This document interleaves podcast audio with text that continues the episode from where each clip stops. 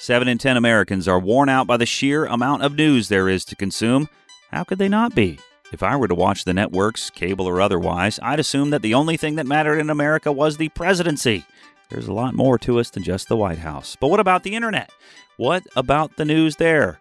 It's not good. Then, what is average? The numbers are going up. And remember the commercial, some deodorant company, you'll never get a second chance to make a first impression. Well, you'd better do it quickly. Not put on the deodorant, but make that impression. Also, space news and a News for You follow-up. It's Thursday, I'm Daniel French, and this is News for You. Psst. Hey, you. Yeah, you. Holiday Inn Express wants to let you in on a little secret. There's still time to get at least 20% off at holidayinexpress.com during our annual sale. We'll even throw in free breakfast. Just kidding. Breakfast is always included in your stay at Holiday Inn Express. Book now and save at holidayinexpress.com. Terms apply.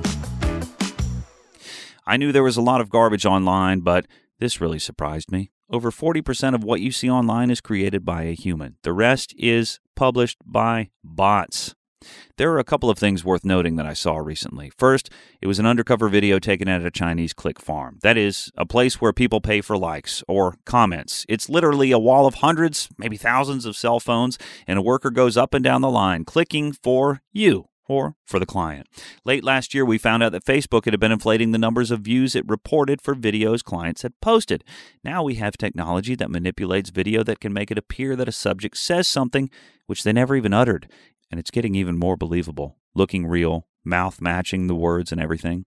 Fake news isn't just a tool used by the Russians to influence elections or drive wedges between voting groups. Americans are in on it too. We may soon be nearing a point where as much as half of what we see, read, hear, and watch online is totally fake. Follow News for You on Facebook. Go to Facebook at French and Friends. That's at French and Friends. The average American man is now almost 10 pounds heavier than he was back in the year 2000. In 2000, men averaged 5 foot 9 inches tall and 189 pounds. Now we're up to 198 pounds. Women, at 5 foot 4 and 171 pounds now, weighed in at $1.63 in 2000. So the average American, average, is now just short of obese. Ask yourself, if you built a van for your business, where would you start? At the beginning, of course, with the people who invented the work van over 100 years ago, Mercedes-Benz. You'd give your new Mercedes-Benz Sprinter advanced technology and safety to keep you connected and protected.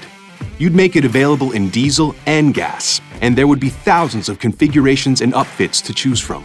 You'd build it right here in the USA, because your one-of-a-kind business deserves nothing less than a van that's built for you. Introducing the all-new Mercedes-Benz Sprinter, the safest, most innovative Sprinter yet, starting at just $33,790. Built for you. The all-new Sprinter, built in the USA. Mercedes-Benz, vans, born to run.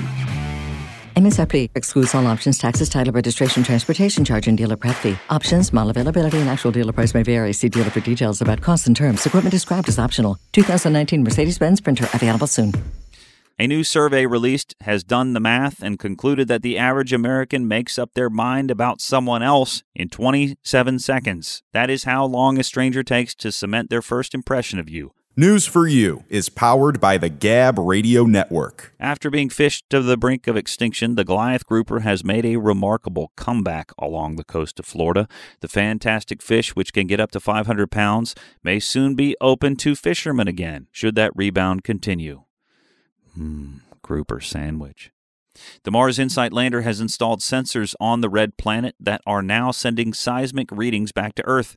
Although that may sound useless to us here, what it will do is allow geologists to get an idea of what is inside the planet of Mars, giving them a map of the various layers of that planet. In case you missed it, Vegas gambler Rich Altai did complete his stay in a pitch-black bathroom, though he didn't last the entire 30 days. After day 20, he accepted an early buyout of over $64,000 from Rory Young, who decided that bet had gone on long enough. He probably thought Atli would go the full 30, which would have meant $100,000. Atli's sensory-deprived stay makes for interesting reading. You can find an interview with him online at SB Nation. Remember to like us on Facebook at French and Friends. Until tomorrow, I'm Daniel French, and this is News for You.